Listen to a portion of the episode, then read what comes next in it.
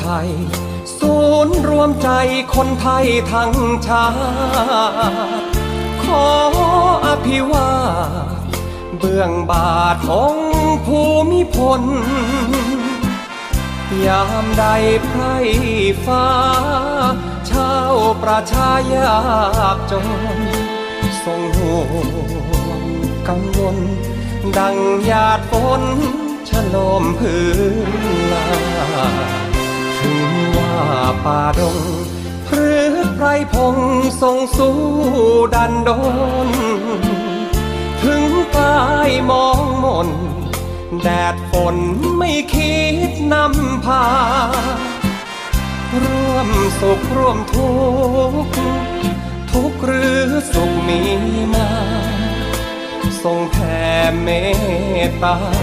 ให้ชาวประชาชื่น ใจ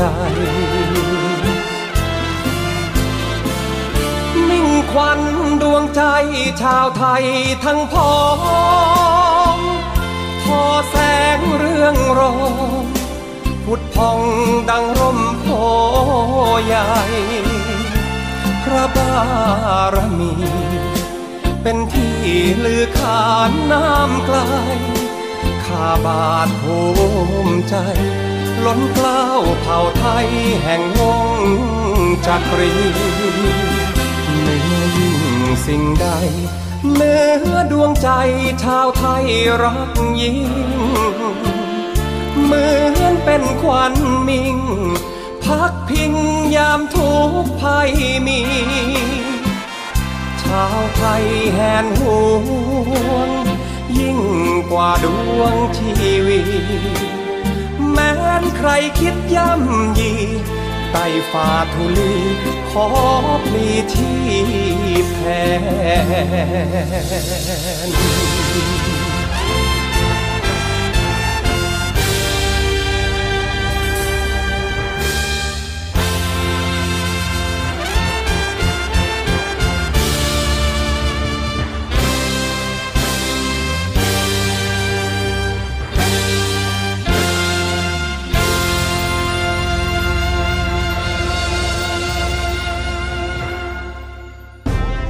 รุปข่าวเด่นตลอดสัปดาห์ มาเล่าให้คุณฟัง กับรายการห้องข่าวเสาร์อาทิตย์ กับทีมข่าวกองทัพเรือ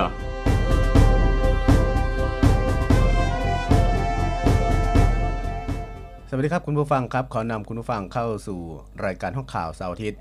ประจำวันเสาร์ที่พฤศจิกายน5 2565 ครับ เช่นเดิมครับ วันนี้อยู่กับผมครับ ทักพาวงศ์แล้วก็บอยสุรศักดิ์จันทรมณี ทางสถานีวิทยุเสียงจากฐานเรือ ออกอากาศทาง 3 สถานีพร้อมกัน ไม่ว่าจะเป็นที่สทร5สัตหีบสทร6สงขลา แล้วก็สทร3ภูเก็ต ซึ่งก็พบกันเป็นประจำครับตั้งแต่เวลา 11นาฬิกา5นาทีจนถึง 12นาฬิกาของเสาร์อาทิตย์เนาะใช่ครับใช่สวัสดีครับน้องบอยครับครับก็สวัสดีครับพี่ทักครับแล้วก็สวัสดีคุณผู้ฟังด้วยนะครับครับผมซึ่งวันนี้เราก็มีข่าวสารในรอบสัปดาห์ความเคลื่อนไหวใช่เนาะต่าครังบผมๆที่จะมาเอ่อ ที่น่าสนใจเล่าให้คุณผู้ฟังได้ติดตามใช่ครับรับฟังกันนะครับโดยเฉพาะเรื่องของสุราเกล้าก้าวหน้านะครับอืมที่เอ่อต้องเป็นบอกประเด็นอยู่นะว่าเป็นประเด็นอยู่ใช่ครับ เพราะว่าก่อนที่จะมีการพิจารณาพรบสุราก้าวหน้าเนี่ยทางคณะรัฐมนตรีหรือว่าทางรัฐบาลเนี่ยก็มีการเอ่ออนุมัติร่างกฎกระทรวงออกมานะครับ ซึ่งเดี๋ยววันนี้ออกประกาศกระทรวงครับผมซึ่งเดี๋ยวในวันนี้เราก็จะมาเล่าเรื่องนี้ให้คุณผู้ฟังได้ติดตามรับฟังกันนะครับ เดี๋ยวก่อนจะเข้าอ่าเรื่อง ประกาศกระทรวงเนี่ยครับกลางสัปดาห์นี้อย่าลืมนะลอยกระทงลอยกระทง เตรียมตัวยังยังครับยังยังไม่ได้เตรียมตัวเลยมีแผนอะไรไว้บ้างไม่รู้จะไปลอยกับใครด้วยนะช่วงนี้เราแต่ปีนี้ปีนี้พี่ว่าคนน่าจะเยอะ เพราะว่าใช่อันมาสองปีเนาะใช่โควิด ปีที่แล้วก็ไปนะในพื้นที่เอ่อนครปฐมพี่ไปที่นครปฐมก็บอกว่าก็คนมาเยอะเพราะว่าต้องรีบรีบไปรีบลอยแล้วก็รีบกลับ เพราะว่ามันยังเป็นช่วงโควิดอยู่อ่าใช่แต่ปีนี้ก็เปิดแล้วใช่หลาย ๆ ที่เขาก็จัดงาน ตามต่างจังหวัดเอง ก็น่าจะคึกคักคึกคักแน่นอนาจะคึกนะคักนะครับดูบรรยากาศที่สนามบินเห็นไหมที่ไหนคนเข้ามาเที่ยวที่สุวรรณภูอ๋อมิครับผมส่วนใหญ่เขาไปงานยี่เปงอะเชียงใหม่อ่าใช่เป็นใช่ไฮไลท์โโของเอ่อลอยกระทงของเราเลยนะครับ ประจำเอ่อเทศกาลลอยกระทง ใช่ภาคเหนือนะใช่ใช่เขาก็มีครับเสน่ห์ทางวัฒนธรรมของเขานะครับทางครับผมแต่ละแต่ละภาคนะครับก็มีเสน่ห์ของของอืมแต่ละพื้นที่เนาะ จะไปไหนเที่ยวไหนก็ต้องเออเตรียมตัวหน่อยครับช่วงนี้ ค่ะครับเรามาระวังกันนิดนึงนะครับใช่ไม่ว่าครับจะเป็นเรื่องของการขับรถยานพาหนะยวดยานพาหนะต่างๆ ก็วางแผนการเดินทางแล้วก็อย่าประมาทนะครับผม งั้นเราไปดูประกาศกฎกระทรวงก่อนดีกว่าน้องบอย ได้เลยครับครัได้บผเลม ยครับ ซึ่งทางเอ่อคณะรัฐมนตรีเนี่ยเขาก็ไฟเขียวนะครับ อนุมัติร่างกฎกระทรวงการผลิตสุรา เพื่อปลดล็อกการผลิตสุราพื้นบ้าน แล้วก็ครัวเรือนก็สามารถผลิตได้นะครับ หากไม่ได้ทำในเชิงของ การพาณิชย์นะฮะพร้อมกับสนับสนุนผู้ประกอบการรายเล็กด้วยนะครับ ซึ่งร่างกฎกระทรวงดังกล่าวเนี่ยเป็นการแก้ไขปรับปรุงร่างกฎกระทรวงการผลิตสุราของปี 2560 นะครับครับที่ผมจะเปิดโอกาสให้การผลิตสุราเนี่ยทำได้ง่ายขึ้น แล้วก็เป็นการเปิดโอกาสให้กับผู้ประกอบการรายเล็ก ปลดล็อกทั้งเรื่องของเอ่อเงินทุนจดทะเบียน แล้วก็กำลังการผลิตด้วยนะครับก็เป็นการเปิดโอกาสนะใช่ใช่ใช่เป็นการเปิดโอกาสนะครับ ซึ่ง ข้อดีของของเอ่อกฎกระทรวงฉบับใหม่ที่มีการอนุมัติกันเมื่อวันอังคารที่ผ่านมานะครับ ก็จะช่วยให้เรื่องของการขอใบอนุญาตเนี่ย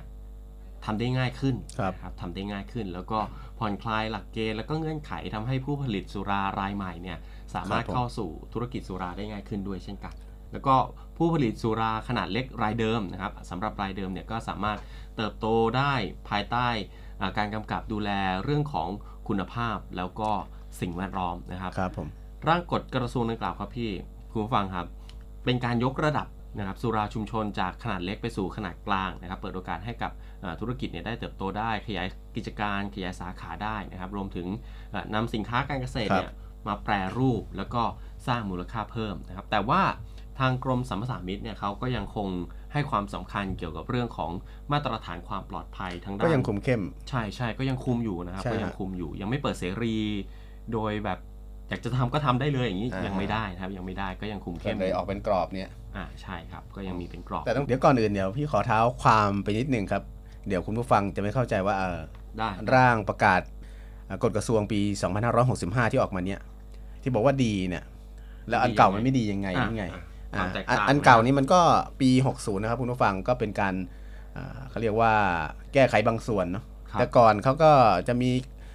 ในส่วนที่เขาตั้งกฎเกณฑ์ไว้อาจจะเข้ม โดยรวมก็จะเบาบางลง คือลดคลายล็อกลงนิดนึงนะฮะซึ่งในส่วนในส่วนนี้ก็ต้องบอกว่าเป็นการออกกฎกระทรวง 1 วันก่อนที่จะมีอ่ากฎหมายที่พรบสุราอ่าพรบสุราจะเข้านั่นเองฮะครับ แต่ทั้งนี้ทั้งนั้นนะรัฐบาลเขาก็ยืนยันนะครับโดยเฉพาะอ่าในส่วนของโฆษกเนี่ยเขาก็บอกว่าข้อดีของร่างกระทรวงเนี้ยครับมันจะเป็นการปรับปรุงคุณสมบัติของผู้ขอใบอนุญาตอย่างที่น้องบอยเคยเกริ่นอ่าไว้ไม่ว่าจะเป็นกรณีของอาสุราแช่ครับอ่าเช่นพวกน้ำตาลเมาพวกอุพวกเบียร์หรือไวน์ sparkling wine อะไรพวกเนี้ยครับนะฮะก็จะเป็นสุราพื้นบ้านด้วย โดยจะมีการยกเลิกกำหนดเกี่ยวกับทุนจดทะเบียนอ่าที่ปี ครับ60บอกว่าไม่ต่ำกว่า 10 ล้านอืมอันนี้เขาก็ยกเลิกนะอ่าฮะสิบล้านบาทแต่ต้องมีแต่ก็ยังต้องขอใบอนุญาตนะอ่าใช่ขอครับ ใบอนุญาตอยู่เช่นเดิมครับ แล้วก็มีพวกถือหุ้นก็ยังเป็นคนไทยไม่น้อยกว่าร้อยละห้าสิบหนึ่งครับ ในส่วนของพวกสุรากลั่น เช่นพวกสุราขาวอ่ายังต้องเพิ่มกำลังการผลิตเนี่ยจากก่อนหน้านี้อาจจะกำลังการผลิตน้อยหน่อย ครับ ไม่เกิน 5 แรงม้า อันนี้ก็เพิ่มขึ้นมาไม่เกินเป็น 50 แรงม้าหรือประมาณนี้ฮะก็เพิ่มคนงานขึ้นมาจากไม่เกิน 5 คน 7 คนก็เพิ่มขึ้นมาสักหน่อยนึงนะครับอ่าประมาณนี้ครับมันก็เป็นแบบเพิ่มขึ้นคลายล็อกขยับขึ้นมานิดนึงฮะนอกนี้ก็จะมีการยกเลิกการกำหนดกำลังการผลิตขั้นต่ำของอ่าพวกโรงอุตสาหกรรมสุราแช่ชนิดเบียร์จากที่กำหนดไม่ต่ำกว่า1 0 0 0 0แลิตรต่อปี เป็นครับไม่เกิน 1 ล้านลิตรต่อปีด้วยนะครับอ่าโดยต้องเป็นโรงงานที่ถูกต้องตามกฎหมาย คือใช้เครื่องจักรอุปกรณ์ต่างๆเนี่ย มีมาตรฐานนะฮะซึ่งก็จะมีการตรวจสอบโดยกรมสรรพสามิตนั่นเองฮะครับนอกจากนี้ครับในส่วนของอ่าโรงงานอุตสาหกรรมอ่าพวกสุรากันพิเศษ เช่นพวกวิสกี้บรันดี แล้วก็เหล้าจินนะฮะซึ่งก็กำหนดไว้ว่าไม่ต่ำกว่า 30,000 ลิตรต่อวัน โรงงานอุตสาหกรรมอ่าชนิดอื่นๆ พวกสุราเหล้าขาวองค์การสุราไม่ต่ำกว่า 90,000 ลิตรต่อวันอะประมาณนี้ฮะครับก็เป็นการอ่าคลายล็อก แต่โดยรวมแล้วก็ยังต้องมีศักยภาพอยู่นิดนึงฮะก็ยังยังไม่ได้เปิดอะเอ่อเต็มที่ครับ ซึ่งการการผ่อนคลายร่างกฎกระทรวงเนี่ยนะครับ เพราะว่าคือเขาจะเรียกว่ายังไงล่ะ ผ่อนคลายความเข้มข้นของพรบภาครับษีผมสัมปทานมิตรของปี 60 นะครับ ปี 60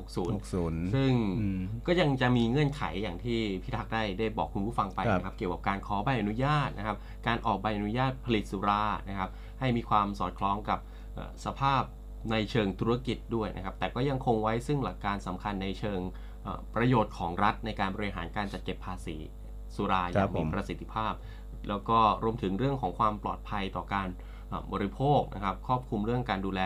เอ่อสามด้านก็คือด้านสุขภาพของประชาชนเนอะครับการดูแลด้านสังคม แล้วก็การป้องกันสิ่งแวดล้อมอุบันะติเหตุจากการดื่มสุราอ๋อแล้วก็รวมถึครังบเรื่องผมของสิ่งแวดล้อมจากใช่กระบวนการผลิตสุราด้วยอ่านะครับเพราะว่าพวกนี้อะมัน กฎหมายเก่าเขาก็กำหนดไว้ต้องครับห่างจากพื้นที่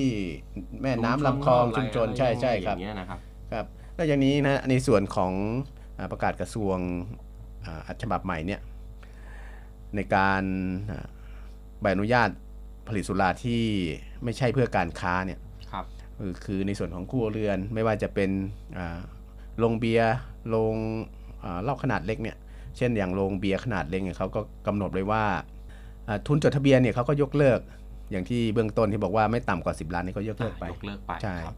ยกเลิกกำลังการผลิตจาก 1 0 0 0 0แสนลิตรอ่าถึง 1 ล้านลิตรต่อปีก็ยกเลิกไปนะก็อาจจะดูมันสูงไป นอกจากนี้ก็จะเป็นส่วนโรงเบียร์ขนาดใหญ่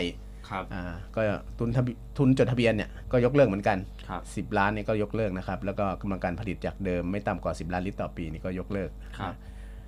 นอกจากนี้สุราแช่ขนาดใหญ่นะน้องบอยใช่ครับอ่าเป็นยังไงบ้าง สุราแช่ขนาดใหญ่นะครับ ก็ยังคงเป็นไปตาม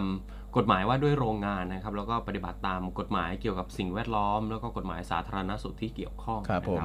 ส่วนสุรากลั่นกับสุราแช่ที่ไม่ใช่เบียร์ขนาดเล็กนะครับ ก็ยังใช้หลักเกณฑ์เหมือนเดิมก็คืออาถ้าผลิตสุรามาแล้ว 1 ปีนะครับ โดยไม่มีการกระทำผิดกฎหมายเนี่ย ก็ครับสามารถขยายขนาดโรงงานได้ไม่ต่ำกว่า 50 แรงม้านะครับ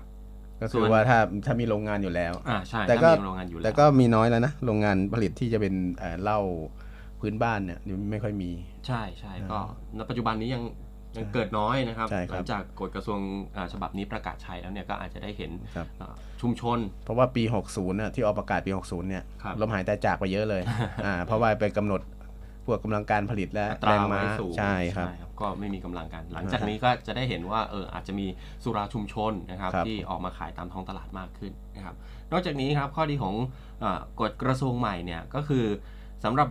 ผู้ที่มีอายุ 20 ปีขึ้นไปนะคครัรับบไม่ว่าจะเป็นนิติบุคคลหรือว่าบุคคลธรรมดาเนี่ยก็สามารถขอใบอนุญาตผลิตสุราได้นะครับ ที่ไม่ใช่เพื่อการค้านะครับทำให้ผู้ผลิตย้ำนะ เพื่อไม่ใช่เพื่อการค้าไม่ใช่เพื่อการค้าก็ไว้กินนะครับไม่ใช่เพื่อการค้าอ่าไว้ดื่มกินเอาไบริโภคภายในอ่าครัวเรือนนะครับ ก็ต้องขอขอใบอนุญาตผลิตสุรานะครับทำให้เกิดผู้ผลิตสุรารายใหม่นะครับ แล้วก็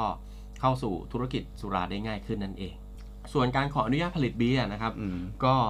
ผู้ผลิตสุรารายเล็กเนี่ย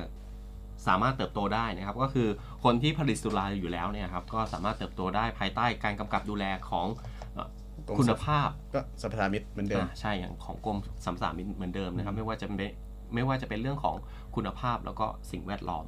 นะครับ แต่ถ้ามาเทียบเคียงกันจริง หรือมาดูจริง ๆ มันก็ยังมีเงื่อนไขอ่ารายละเอียดกำหนดกฎเกณฑ์ต่างๆ คือมันไม่ได้เปิดเต็มที่อะเนอะใช่คใช่รับคผรัมบก็ลองเอ่อผู้คุณผู้ฟังท่านใดฮะที่สนใจอ่าที่จะทำเกี่ยวกับธุรกิจแบบนี้ ใช่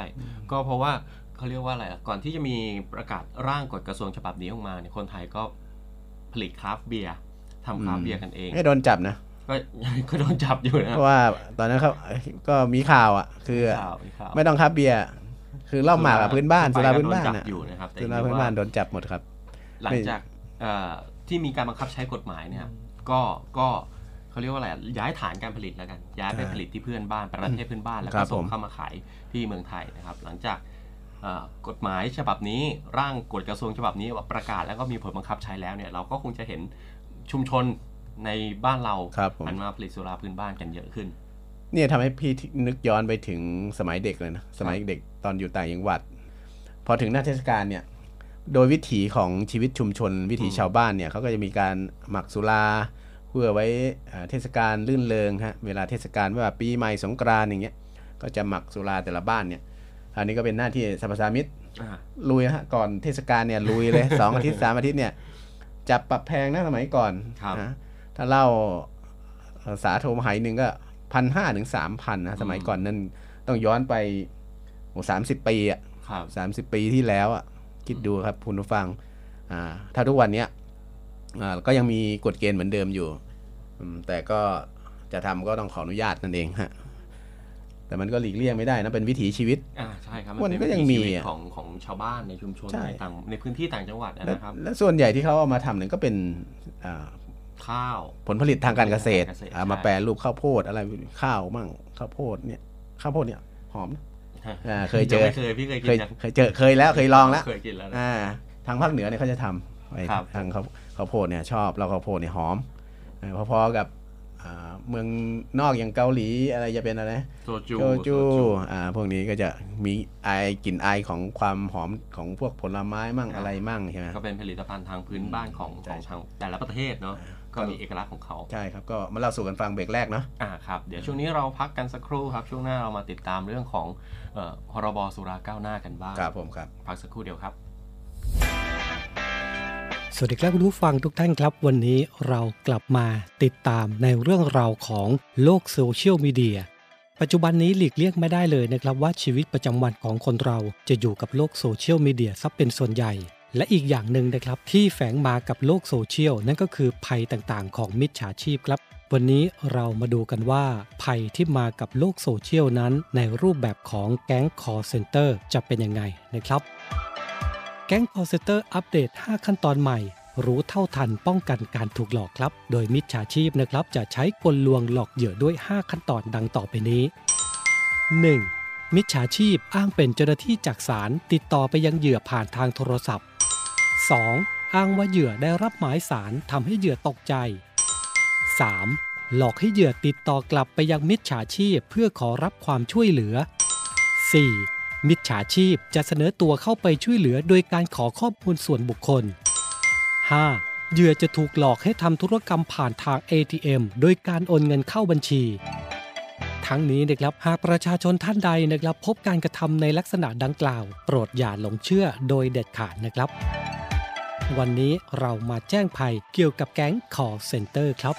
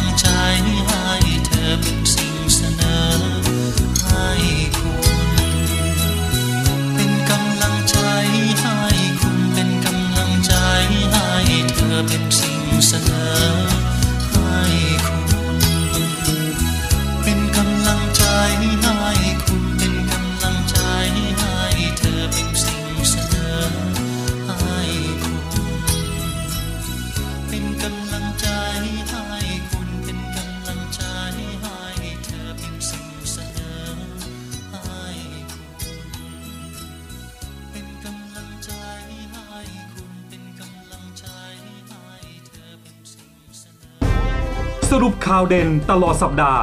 มาเล่าให้คุณฟัง กับรายการห้องข่าวเสาร์อาทิตย์ กับทีมข่าวกองทัพเรือ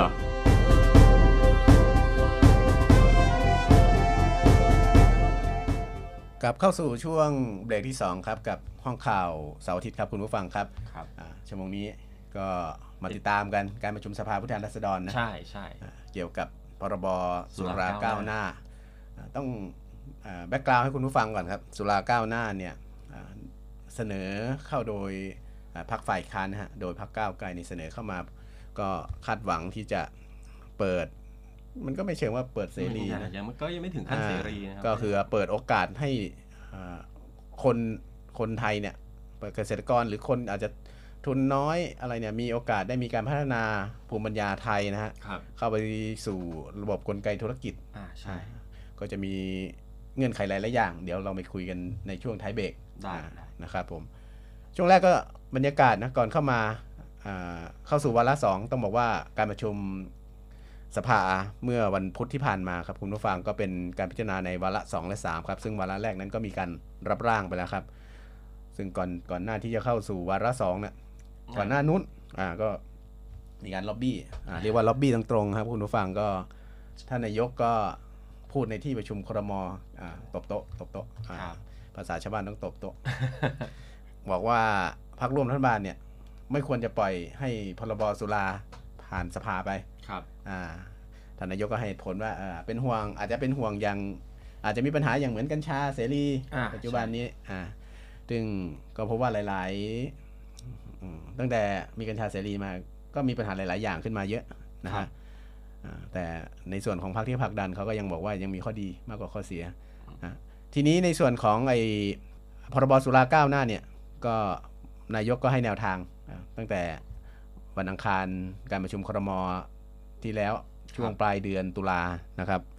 ก็มีข่าววงในออกมาตลอดอะว่าแต่มีการล้มพรบเนี่ยซึ่งแล้วก็มาประจวบกับ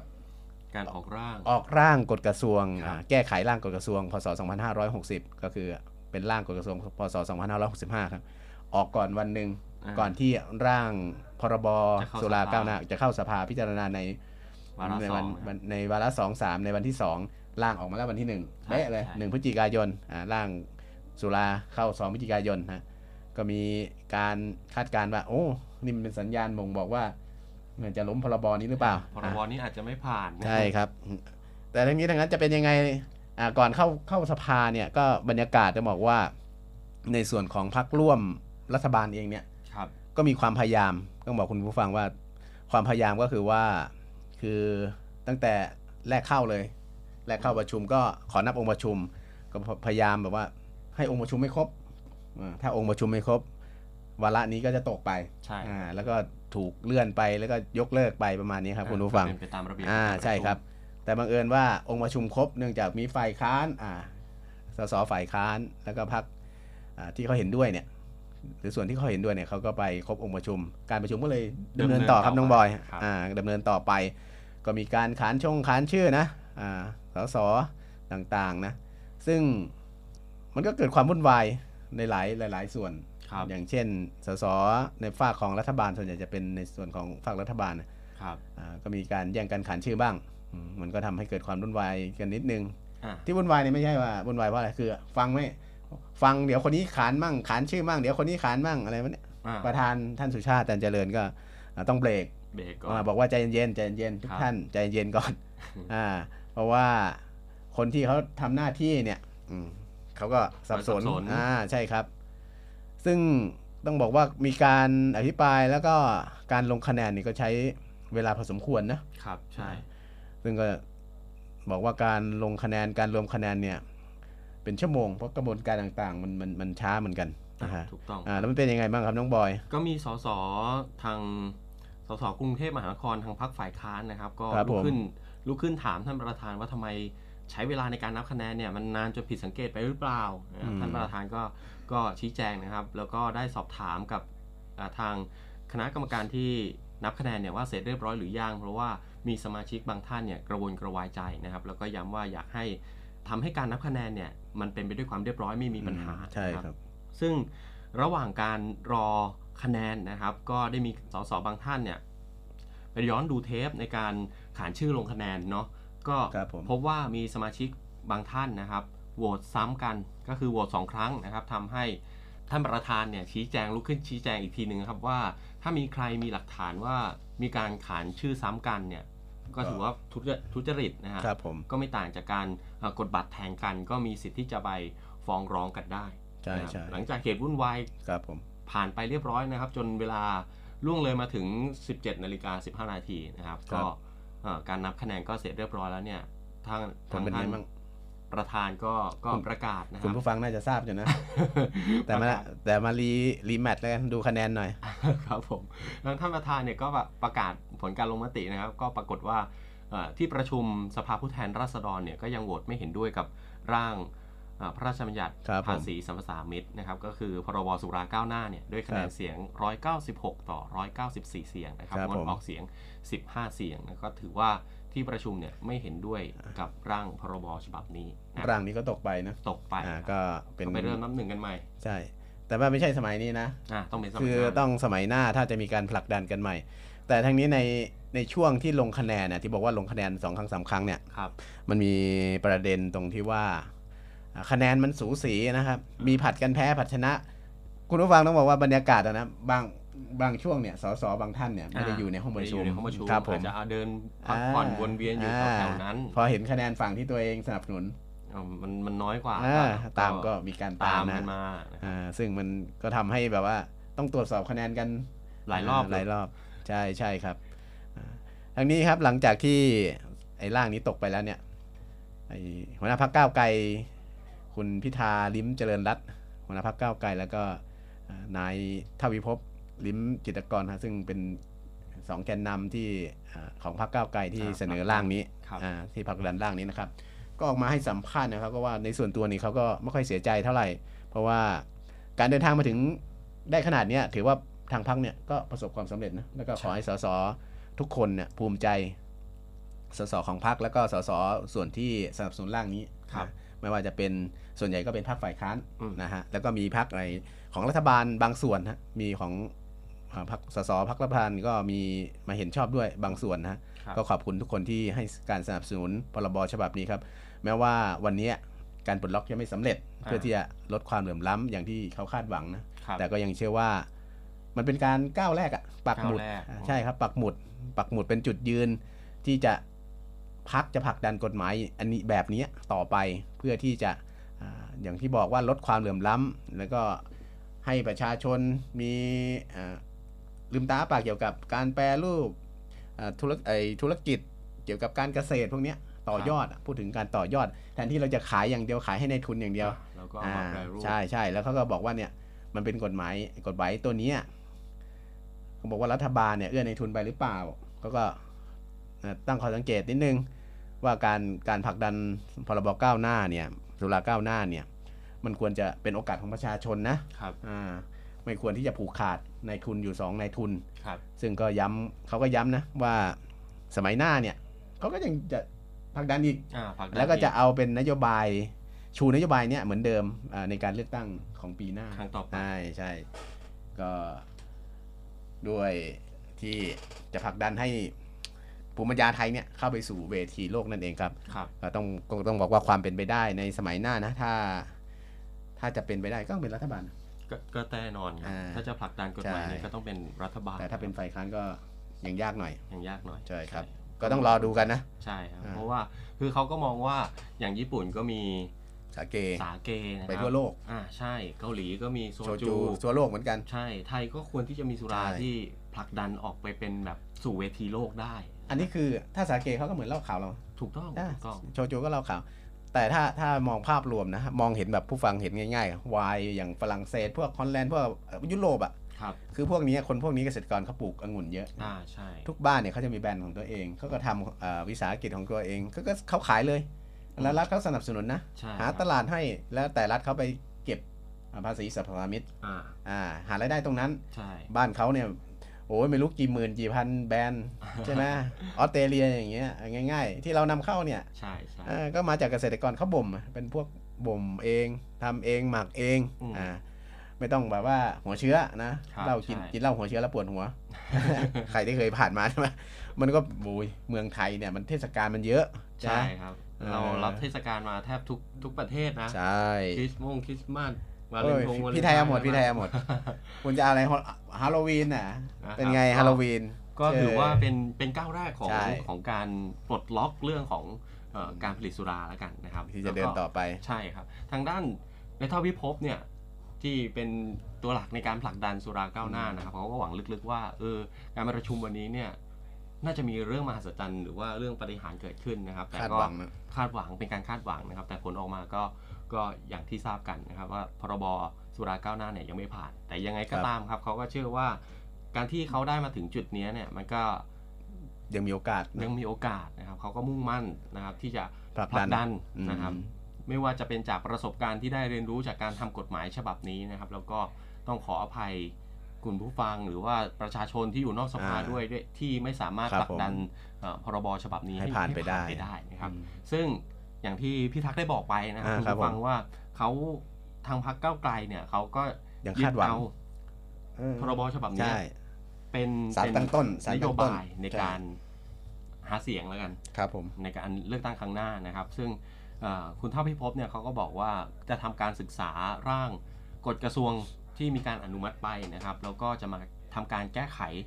ซึ่งถ้าหากครั้งหน้าการเลือกตั้งครั้งหน้าได้เป็นรัครัฐบบาลก็สามารถแก้ไขได้เลยภายใน 2-3 วัน อ่าก็ผลักดันได้เช่นเดิมนะคใช่รับครับ ใช่ คราวนี้นะมาดูแบบสรุปให้คุณผู้ฟังฟังหน่อยนะครัฮะบ เดี๋ยวผมจะสรุปให้คุณผู้ฟังได้ฟังนะครับว่าเอ่อแต่ละร่างกฎหมายแต่ละระหว่างกฎกระทรวงกับร่างกฎหมายพรบสุสุราก้าวหน้าเนี่ยเอ่อสามตัวเนี่ยมันมีพศ กฎกระทรวงปี 60 นะครับ ครับของเก่า ของเก่า แล้วแล้วมาปรับแก้เพิ่มเติมเป็นที่คประกาศกระทรวง อนุมัติ65 เมื่อวันอังคารนะครับแล้วก็พรบสุราก้าวหน้าใช่ครับสามตัวนี้มาดูกันว่าความแตกต่างอ่ามันเป็นยังไงนะฮะ ครับเริ่มกันที่ประกาศกระทรวงปี 60 นะครับ คือกรณีที่คุณผู้ฟังเนี่ยทำกินเองหรือชาวบ้านทำกินเองอ่าทำกินเองผิดกฎหมาย ในครัวเรือนใช่ผิดกฎหมาย ครับปีอ่า 60นี่คือผิดกฎหมาย ผิดกฎหมายเลยครับผม อ่ายังเป็นกฎหมายที่ว่า คือห้าม ห้ามครับ ห้ามพูดง่ายๆว่า คนถ้าคนเรามันจำกัดความสามารถอะมันก็ไม่เกิดการพัฒนาใช่ไหมใช่ คุณจะต่อยอด คุณจะพัฒนาให้มันเอ่อดีขึ้นได้ยังไงอ่าเมื่อเมื่อจำกัดอาพอมาปี 65 ปี 65เนี่ยเขาอนุญาตให้ทำได้ อืม แต่ต้องขออนุญาตนะคุณผู้ฟังอ่าแล้วก็จำกัดจำนวนนะครับ ครับกฎกระทรวงปี 65 เนี่ย ถ้าทำกินเองเนี่ยทำได้แต่ทำได้ ต้องขออนุญาต ถูกต้องครับ อ่าอย่างน้องบอยเนี่ยจะไปอ่าหมักเฮาสัก หมักหมักเหล้าสักไหอ่าต้องไปขออนุญาตต้องไปขออนุญาตนะ ไปไหมเอาเอาเราพูดถึงความจริงเนี่ย คือคือเอาบ้านบ้านอยู่ถดมอยว่าอย่างเงี้ยบ้านอยู่เอ่ออยู่ไกลๆอย่างเงี้ยไปขอเดินที่ทางอะไรลำบากเนี่ยก็คงก็คงก็คงไม่ไปอะก็เนี่ยก็ไปก็ต้องไปขอที่สรรพสามิตจังหวัดอะอืมแล้วอำเภออย่างเงี้ยมีไหมครับ ต้องไปไกลอะเพื่อขอผมจะหมักไหนะขออญาตอ่าอ่าหมักเหล้าสักไหนะแล้วก็จำกัดจำนวนนะปีหนึ่งห้ามเกิน200ลิตรอ่าครับ คือถ้าตามกฎหมายเนี่ยยังไงเราก็ต้องไปขออนุญาตเพื่อไม่ให้ผิดกฎหมาย ถูกต้อง แต่ในทางปฏิบัติเนี่ยก็คือ ถามว่าถ้าบ้านอยู่ไกลขนาดโอ้นั้นโหนใครจะไปขอคงแล้วหรกใช่ไหมใช่ ทุกวันเนี้ยถึงมีการแอบยังยังทำเหมือนเดิมใช่ไหมมันเป็นวิถีมันเป็นถามว่าคุณจะชีวิตเขคุณจะให้เข้ากับวิถีชีวิตเขาได้ยังไง แต่ว่าอ่ากฎกระทรวงนี้ก็ยังไม่อ่าร่างเนี้ยจะถามว่าตอบโจทย์ไหมสำหรับคนที่อยากทำก็ยังไม่ตอบโจทย์นะที่อยากหมักกินเองหรืออะไรเนี่ยในครับเทศกาลต่างๆเนี่ยต้องขออนุญาตนะครับ แต่อ่า ในส่วนของพรบสุราก้าวหน้า ถ้ากรณีทำกินเองเนี่ย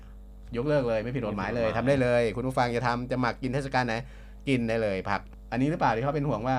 อ่าใช่เสอ่ารีอ่ามันจะทำให้ไอ้มอมเมาเมาเมาเยาวชนอ่านะครับเกิดการติดสุราอืมอ่าเพราะว่าถ้าซื้อของอย่างอื่นเออยังมีมันแพงขึ้นไงมันแพง อาจจะคนสกรีนคนใช่ไหมแต่แต่มากินเองอาจจะถูกๆหน่อยครับอ่าคราวนี้มาดูเหล้ากันนะเหล้ากันกับพวก สุราต่างๆเหล้าคงเหล้าขาวอะไรพวกเนี้ยครับอ่าที่เหล้ากลั่นเนี่ยกฎกระทรวง 60 ว่าไงครับ ใช้เครื่องจักรเนี่ยห้ามเกิน 5 แรงม้าอืมอ่าแล้วก็คนงานต้องน้อยกว่า 7 คนด้วยครับ แล้วก็ผลิตได้แต่เหล้าขาวนะอืมคุณจะไปผลิตเป็นอย่างอื่นเหล้าสีอะไรแต่เหล้าสีไม่ได้ยังไงไม่ได้เลยครับบังคับด้วย เครื่องจักรห้าแรงม้า คนงานน้อยกว่า 7 คน ผลิตได้แต่เหล้าขาวอ่าพอมาปี6 65อ่าปรับแก้ล่าสุดเนี่ย เพิ่มเครื่องจักรให้แรงม้า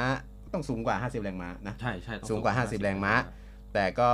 มีข้อกำหนดในก็มาตีกรอบอืมซึ่งรายละเอียดต่างสิ่แวดล้ๆเรื่องปัญหาสิ่งแวดล้อมต่งๆเขาก็จะมีกำหนดนะว่าต้องตั้งที่ไหน ยังไงห้ามใกล้ตรงนั้นตรงนี้นะครับครับซึ่งผลิตได้แต่เหล้าขาวเหมือนกัน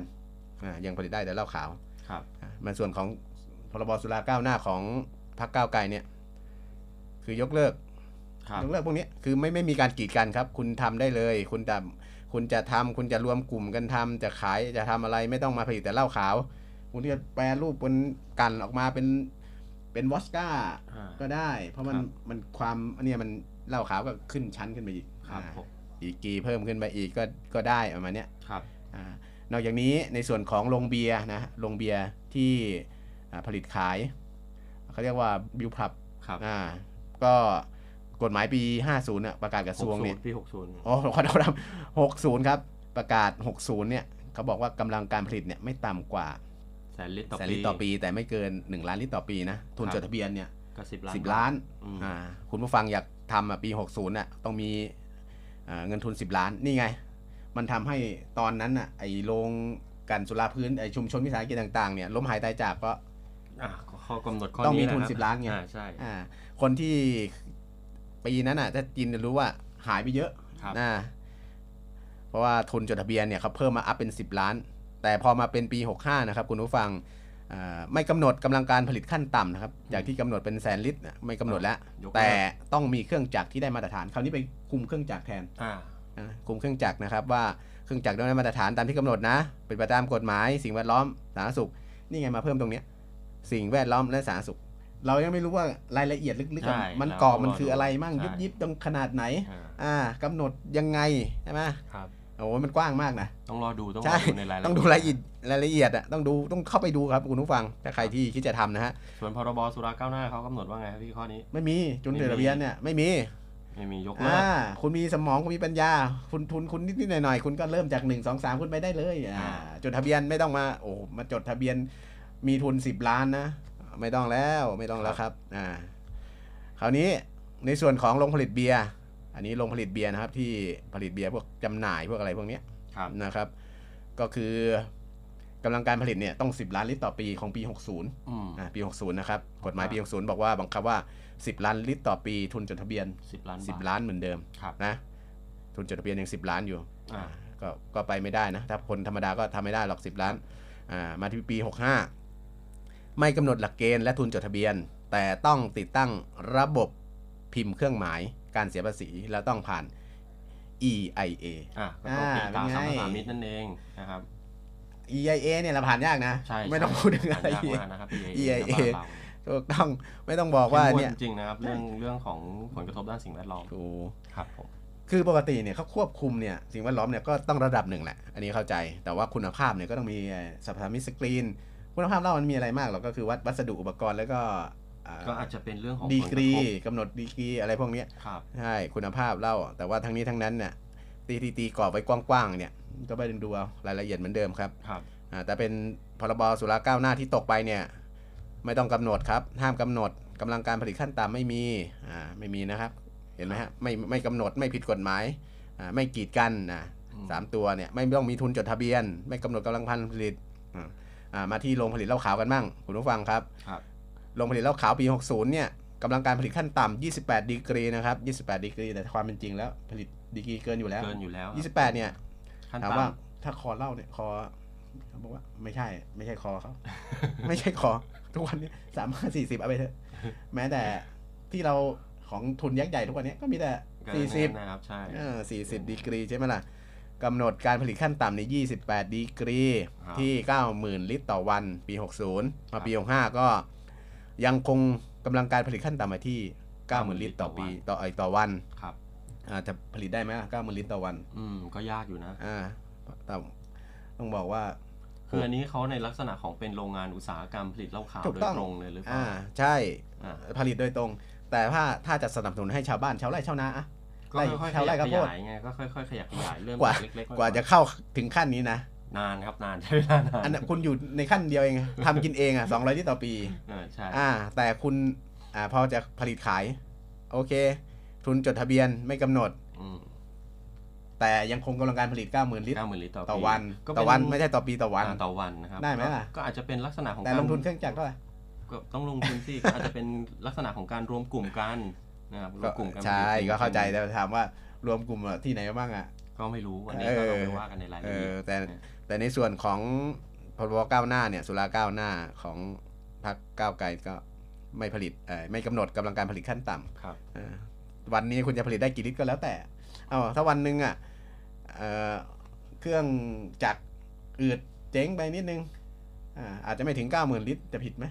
ก็ไม่รู้ไงเออคือถ้าเขาอาจจะมีถ้ากฎกระทรวข้งอยกเว้นเออกรณีถ้าชำรุดใช่ป่ะ ใช่กรณีอืมชำรุดเนี่ยเขาอาจจะมีข้อยกเว้นเออนะครับก็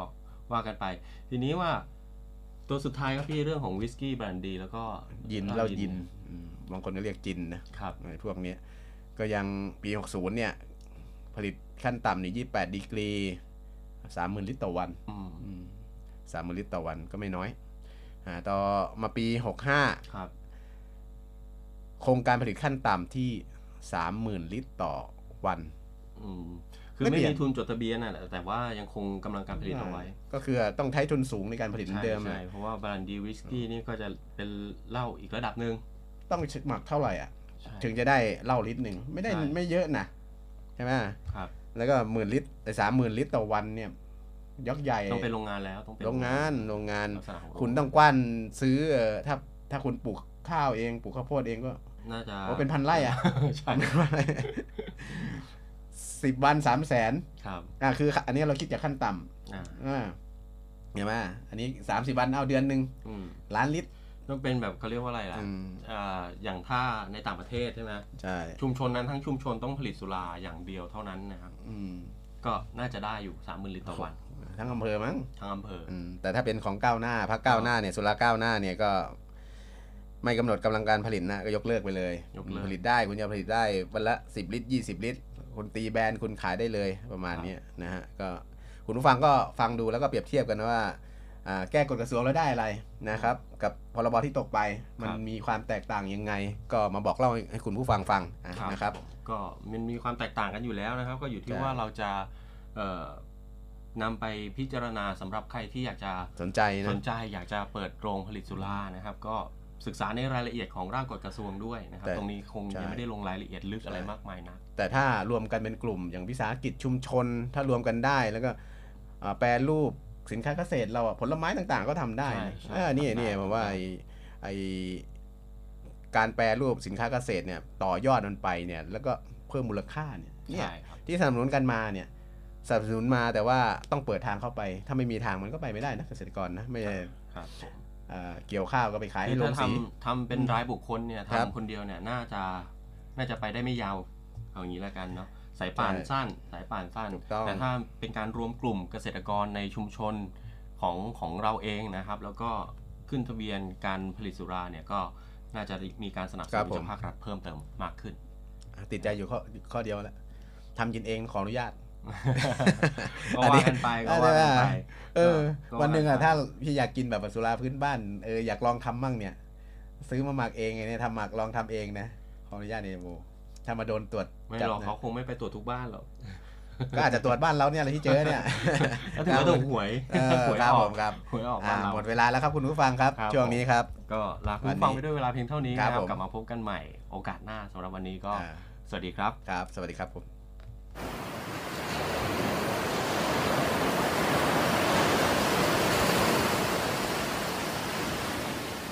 หาดทรายขาว น้ำทะเลใส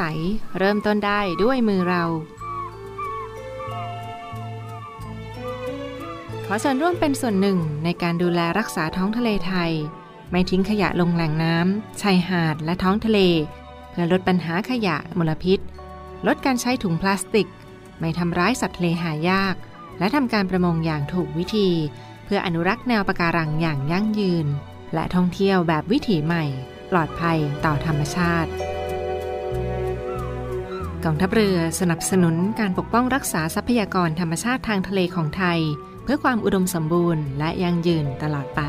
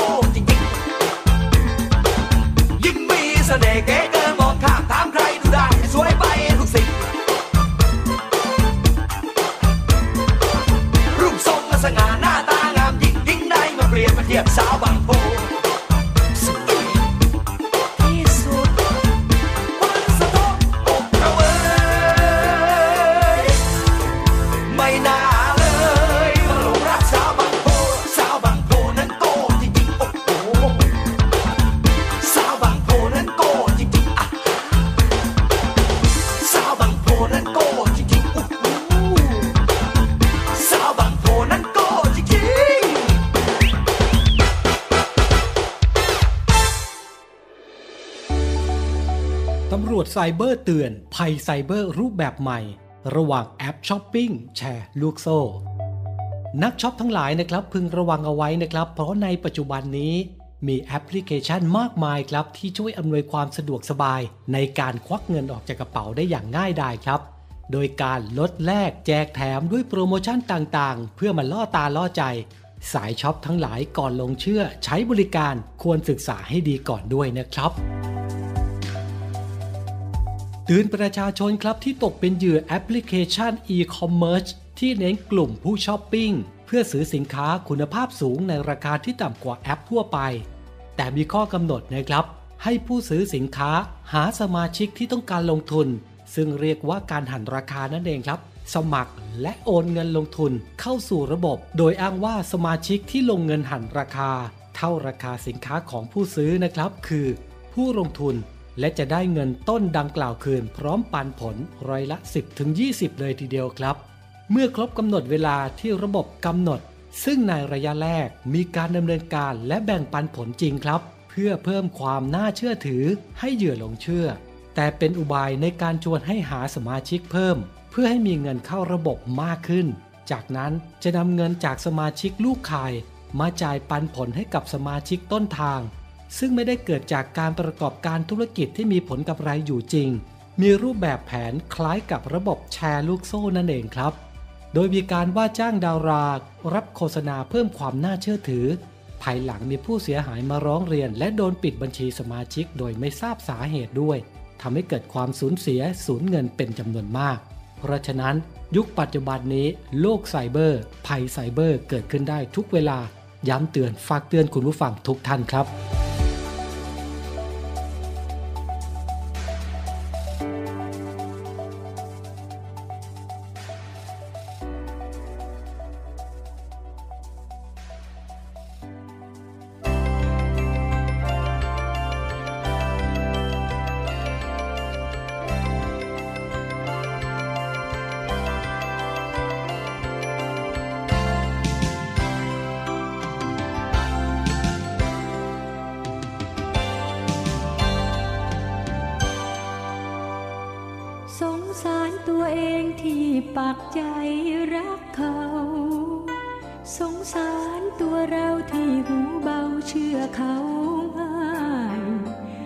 ดช้ำใจ ต้องร้องไห้ ต้องเสียใจ